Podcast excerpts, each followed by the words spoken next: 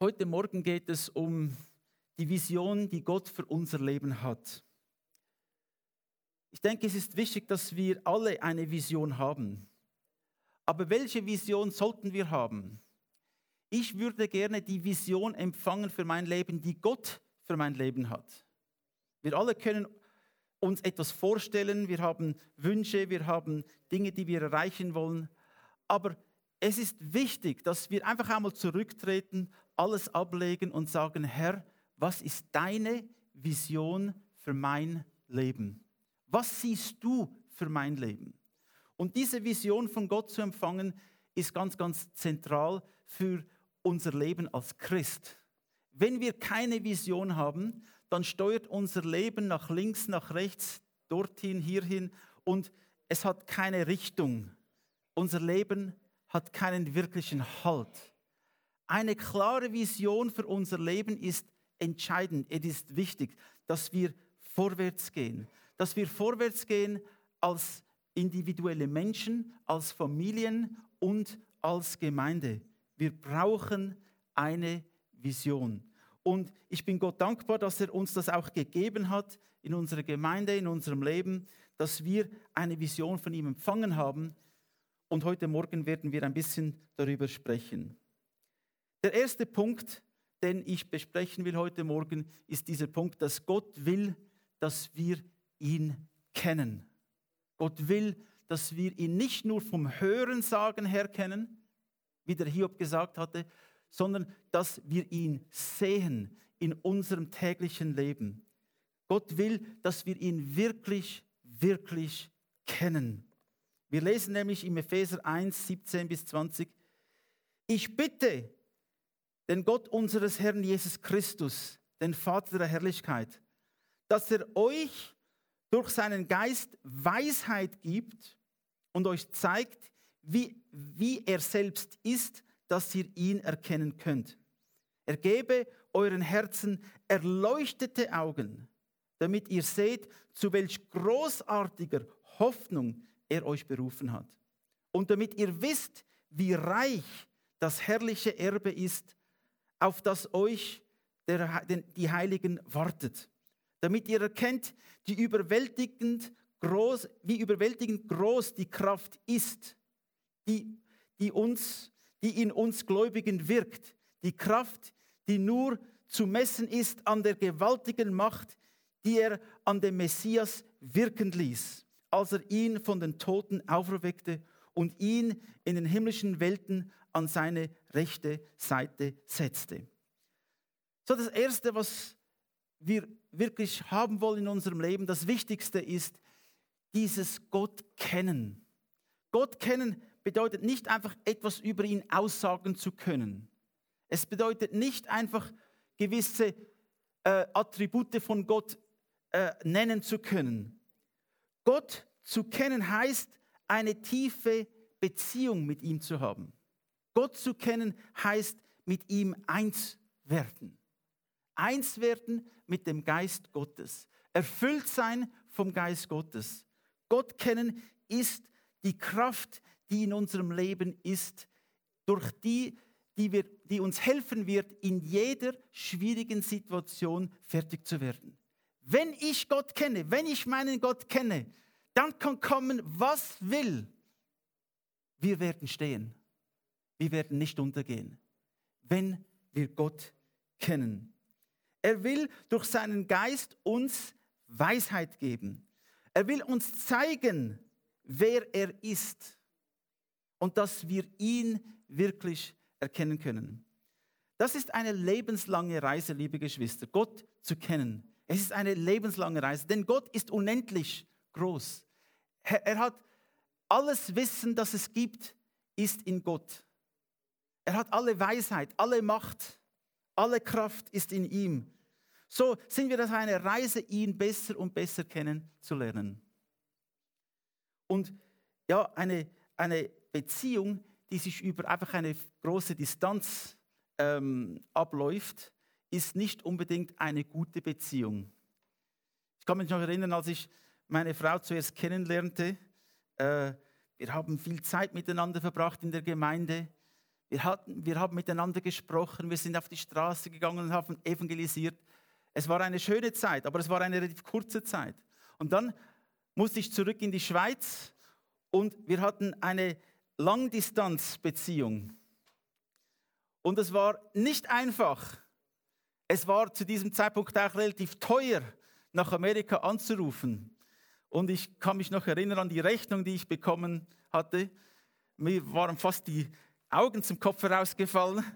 Haben nicht gewusst, dass die damals noch die PTT, die Schweizerische Post, äh, äh, so viel verlangt. Es war schwierig und ich habe mir gewünscht, sie zu sehen, bei ihr zu sein, mit ihr zu sprechen, ihre Hand zu halten. Und ich denke, Gott will auch eine solche Beziehung mit uns. Er will nicht in eine Langdistanzbeziehung. Er will eine intime Beziehung. Er will neben dir gehen, mit dir gehen. Gott, der Herr, will deine Hand halten. Er will bei dir sein. Er will nicht irgendein Fremder sein, der irgend zwei, dreimal im Jahr eingeladen wird zu gewissen Events, sondern er will wirklich täglich mit dir sein. Er will dein Freund sein, dein Gefährte. Er will mit dir Zeit verbringen.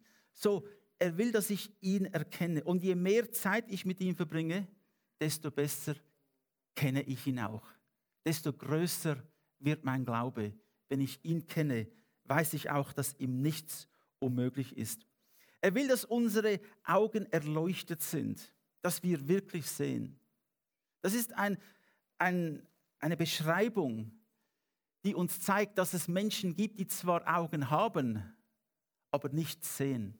Es gibt auch Christen, die zwar Augen haben, aber aufgrund von irgendwelchen Dingen in ihrem Leben sehen sie die Wahrheit gar nicht mehr.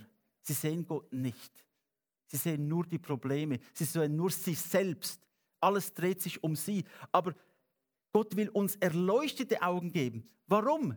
Dass wir ihn besser kennen. Dass wir wirklich sehen können, wer er ist. Willst du auch erleuchtete Augen? Ich will das. Ich will Augen, die erleuchtet sind. Ich will den Herrn sehen können. Ich will eine Beziehung mit ihm haben, die tiefer geht, die weitergeht. Er will uns auch zeigen, das herrliche Erbe, das wir haben. Nun, in seinem Erbe gibt es für alle genug. Ich habe schon von Erben gehört, wo die, die, die, also von, ja, die, die Erben, die Nachkommen haben sich dann gestritten um das Erbe und so weiter. Und das ist immer eine sehr traurige Sache. Aber wisst ihr was? Wir sind alles Erben und Gottes Reichtum ist unermesslich. Und es geht da nicht um Geld, es geht um das Erbe, das wir haben in Jesus Christus. Es geht um den Segen des Himmels, der in unserem Leben sein kann. Es geht um das ewige Leben mit ihm. Das wartet auf dich, das ewige Leben mit ihm. Er will, dass wir das erkennen, dass wir Erben sind und wie herrlich dieses Erbe ist. Und er will auch, dass wir erkennen, wie überwältigend groß die Kraft ist, die in uns wirkt. In dir und mir wirkt eine Kraft. Und diese Kraft ist dieselbe Kraft, liebe Geschwister, die Jesus Christus von den Toten auferweckt hat. Diese Kraft wirkt in dir und in mir. Was kann uns also passieren? Was könnte jemals im Leben passieren, die stärker wäre als die Kraft, die Jesus Christus von den Toten auferweckt hat? Gibt es eine Kraft, die uns trennen könnte von der Liebe Gottes? Sie gibt es nicht, denn die Kraft Gottes ist in uns. Wir müssen realisieren, dass es eben nicht nur darum geht, dass wir die richtigen Dinge sagen, dass wir alles benennen können. Es geht darum, dass wir eine lebendige Beziehung mit Gott haben. Im Matthäus 7 sagt Jesus folgende Worte. Nicht jeder, der dauernd Herr zu mir sagt, wird in das Reich kommen, in dem der Himmel regiert, sondern nur der, der den Willen meines Vaters im Himmel tut. An jenem Tag des Gerichts werden viele zu mir sagen, Herr, haben wir nicht in deinem Namen weiß gesagt? Haben wir nicht in deinem Namen Dämonen ausgetrieben und mit deinem Namen Wunder getan? Offensichtlich haben sie diese Dinge getan. Dann werde ich ihnen unmissverständlich erklären, ich habe euch nie gekannt. Ich habe euch nie gekannt. Macht euch fort, ihr habt euch gegen Gott gestellt. Nun, wir sehen, wie wichtig es ist, Gott zu kennen. In, in der Nachfolge mit Jesus Christus, Geschwister, geht es nicht um Religion. Es geht nicht um Dinge, die wir tun können und zeigen können, wie gut und wie, wie, wir etwas, wie gut wir sind und wie wir etwas beherrschen, sondern es geht darum, dass wir Gott kennen. Und das ist mein größter Wunsch für uns alle, dass im 2020 unsere Beziehung mit Gott, unsere Erkenntnis von Gott wächst und wächst und wächst. Im Johannes 17,3 sagt Jesus, das ewige Leben bedeutet ja, dich zu erkennen. Das ewige Leben bedeutet ja, dich zu erkennen, den einzig wahren Gott und den, den du gesandt hast, Jesus Christus. Was ist das ewige Leben? Gott zu kennen, ihn zu erkennen und den, den du gesandt hast, Jesus Christus. Ich will von ihm erkannt werden, ich will ihn erkennen, ich will eins werden mit ihm. Das ist mein größter Wunsch. Die Bibel sagt uns, dass die Gemeinde die Braut ist von Jesus Christus. Und das benutzt jetzt ein Bild einer menschlichen Ehe, einer menschlichen Beziehung. Wie ein Mann und eine Frau eins werden und eine eigene Einheit bilden, eine eigene Familie gründen und sie eins werden. Eine Familie, die aus verschiedenen Mitgliedern besteht. Zuerst zwei Mann und Frau und dann vielleicht später auch Kinder. Eine Familie. Genau auf die Art und Weise will, dass wir die Familie Gottes werden. Gott will, dass wir seine Familie werden. Er will, dass wir eins werden mit ihm. Der zweite Punkt ist, dass wir Freiheit finden. Der erste Gott kennen und dann der zweite Freiheit finden. Apostelgeschichte 2, 42.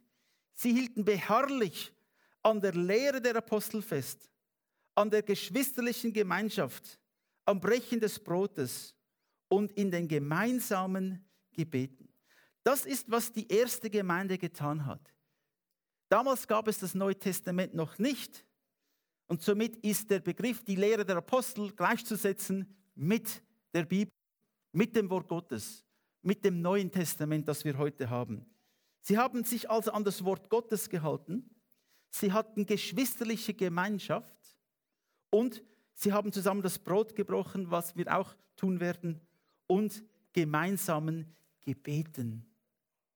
Das war zentral in der ersten Gemeinde und deshalb ist diese Gemeinde auch enorm gewachsen, weil sie das taten.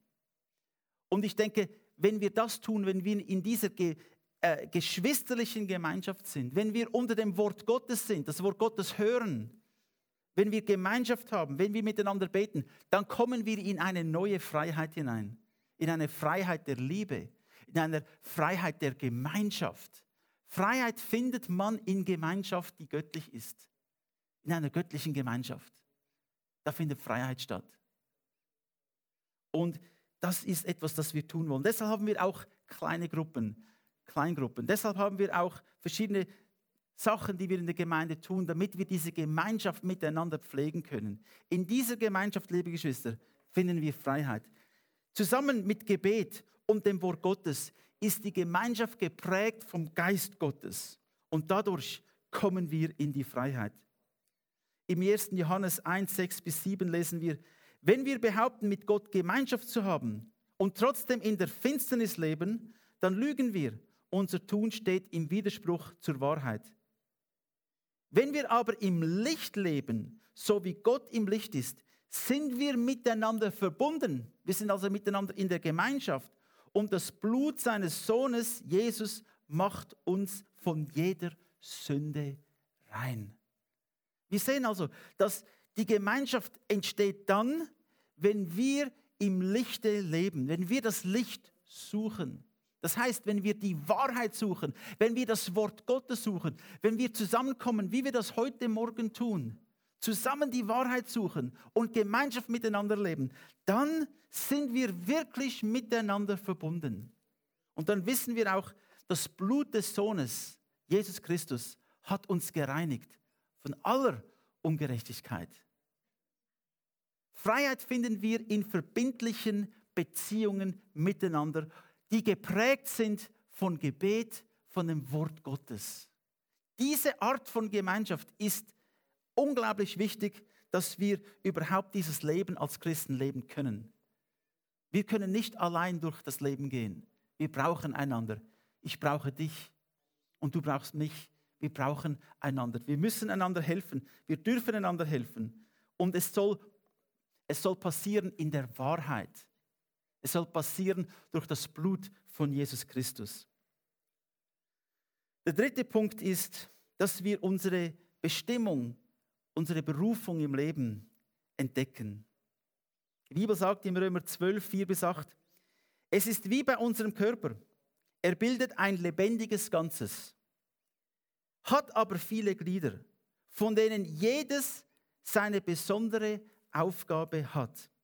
Genauso sind wir alle in Verbindung mit Christus ein einziger Leib und einzelnen genommenen, genommenen Glieder, die voneinander abhängig sind. Wir haben ganz verschiedene Gaben, so wie Gott sie uns in seiner Gnade gegeben hat. Der eine hat die Gabe, Worte Gottes weiterzugeben. Er soll das in Übereinstimmung mit dem Glauben tun. Ein anderer ist befähigt, praktische Aufgaben zu übernehmen. Er soll diese Gabe einsetzen. Wenn jemand die Gabe des Lehrens hat, soll er lehren. Wenn jemand die Gabe der Seelsorge hat, dann soll er sie ausüben. Wer Bedürftige unterstützt, tue das uneigennützig. Wer Verantwortung übernimmt, muss fleißig sein. Wer sich um Notleidende kümmert, soll es mit fröhlichem Herzen tun. Und das sind nur ein paar wenige Beispiele von Begabungen, die es gibt. Wir sehen, der Paulus hat gesagt, ein Körper hat unterschiedliche Funktionen, unterschiedliche Glieder, unterschiedliche Funktionen. Nicht alle können das Gleiche tun. Aber jeder hat eine wichtige, wichtige Funktion. Selbst die geringen Glieder, die geringen Dinge unseres Körpers haben eine wichtige Funktion. Gott hat uns wunderbar gemacht. Und jetzt ist es wichtig, dass wir auch lernen, welcher Teil des Leibes bin ich? Was ist meine Begabung? Gott will, dass wir die Bestimmung, die Begabung, die er uns gegeben hat, entdecken und leben. Wenn wir das tun, liebe Geschwister, wenn wir die Begab Bestimmung haben, dann kommt Frucht in unser Leben. Dann kommt Wachstum in unser Leben. Denn unser Glaube wächst, wenn wir anfangen, das zu tun, was wir sagen, dass wir glauben. Dann wächst unser Glaube und dann entsteht Frucht. Wir sind voneinander abhängig. Ja, manchmal wünsche ich mir auch, es wäre doch schön, wenn ich von niemandem abhängig wäre. Wenn ich einfach tun kann, was ich tun will. Ich bin von niemandem abhängig. Aber liebe Geschwister, das bin ich nicht. Ich bin abhängig von anderen Menschen. Ich bin abhängig vom Herrn. Mein Glaube, mein Leben ist verbunden mit anderen Menschen. Und wir sollen einander inspirieren, einander helfen. Wir sind abhängig voneinander. Und das ist auch gut so. Denn Gott will, dass wir zusammen dieses Leben leben. Er will, dass wir zusammen dem Herrn dienen. Es ist nicht gut, wenn wir sagen, ja, ich habe keine Begabung. Erstens stimmt es gar nicht, wenn ich sage, ich habe keine Begabungen. Und ich will andere es tun lassen. Andere sollen es tun. Ich will nichts tun. Wenn das der Fall ist, liebe Geschwister, dann verlierst du auch noch das, was du hast. Wenn du deine Gaben und Talente vergräbst und nicht einsetzt, verlierst du alles. Und das ist nicht dein Ziel. Das kann nicht dein Ziel sein. Überleg dir also, welche Bestimmung Gott dir gegeben hat, welche Begabungen und dann setze sie für den Herrn ein. Halleluja. Und der vierte Punkt, wir wollen wirklich einen Unterschied machen in dieser Welt. Jesus sagte in Matthäus 5, 13 bis 16, ihr seid das Salz der Erde. Das Salz der Erde. Wenn das Salz aber seine Wirkung verliert, Womit soll man es wieder salzig machen? Es taugt zu nichts mehr, nichts anderem mehr, als auf den Weg geschüttet und von den Leuten zertreten zu werden. Ihr seid das Licht der Welt. Eine Stadt, die auf einem Berg liegt, kann nicht verborgen bleiben. Man zündet doch nicht eine Lampe an und stellt sie dann unter einen Kübel. Im Gegenteil, man stellt sie auf den Lampenständer, damit sie alle im Haus, damit sie alle im Haus Licht gibt. Sie soll euer Licht vor den Menschen, so soll euer Licht vor den Menschen leuchten. Sie sollen eure guten Werke sehen und euren Vater im Himmel preisen. Zwei Bilder, die uns der Herr gibt. Salz und Licht. Wir sind Salz und Licht. Und damit das Salz seine Wirkung hat, muss es rein bleiben. Der einzige Weg, wie Salz die Wirkung verlieren kann, ist, wenn es vermischt wird mit unreinen Substanzen. Wenn das Salz vermischt wird, das ist manchmal passiert in der Antike. Salz war ein kostbares Gut und es gibt Substanzen, die aussehen wie Salz. Und da haben diese Händler Salz genommen und andere Substanzen haben diese vermischt und durch das wurde das Salz gefährlich. Es war nicht mehr genießbar, unbrauchbar und es musste ausgeschüttet werden. Man konnte es nicht mehr anwenden. Das Salz hat eine Kraft in sich und diese Kraft kann man nicht auslöschen, es sei denn, man vermischt sie mit anderen Dingen. Und Jesus ist dieses Salz in uns. Jesus ist das Salz. Er ist die Kraft in uns. Durch Jesus Christus können wir einen Unterschied machen in der Welt. Durch Jesus Christus können wir Menschen helfen. Und dasselbe ist auch wahr mit dem Licht. Ihr seid das Licht der Welt. Auf wen schaut die Welt, um Licht zu sehen? Die Gemeinde. Du und ich. Wenn es die Gemeinde nicht gibt, dann gibt es auch kein Licht mehr in dieser Welt. Geschwister, der Moment wird kommen, wo die Gemeinde entrückt werden wird. Der Moment wird kommen, wo wir zum Herrn gehen werden. Dann ist die Gemeinde nicht mehr auf dieser Erde. Dann wird es Finsternis sein auf dieser Erde. Und dann wird Satan loslegen, die Menschen zu zerstören. Er kann es jetzt noch nicht, so wie er will. Warum nicht?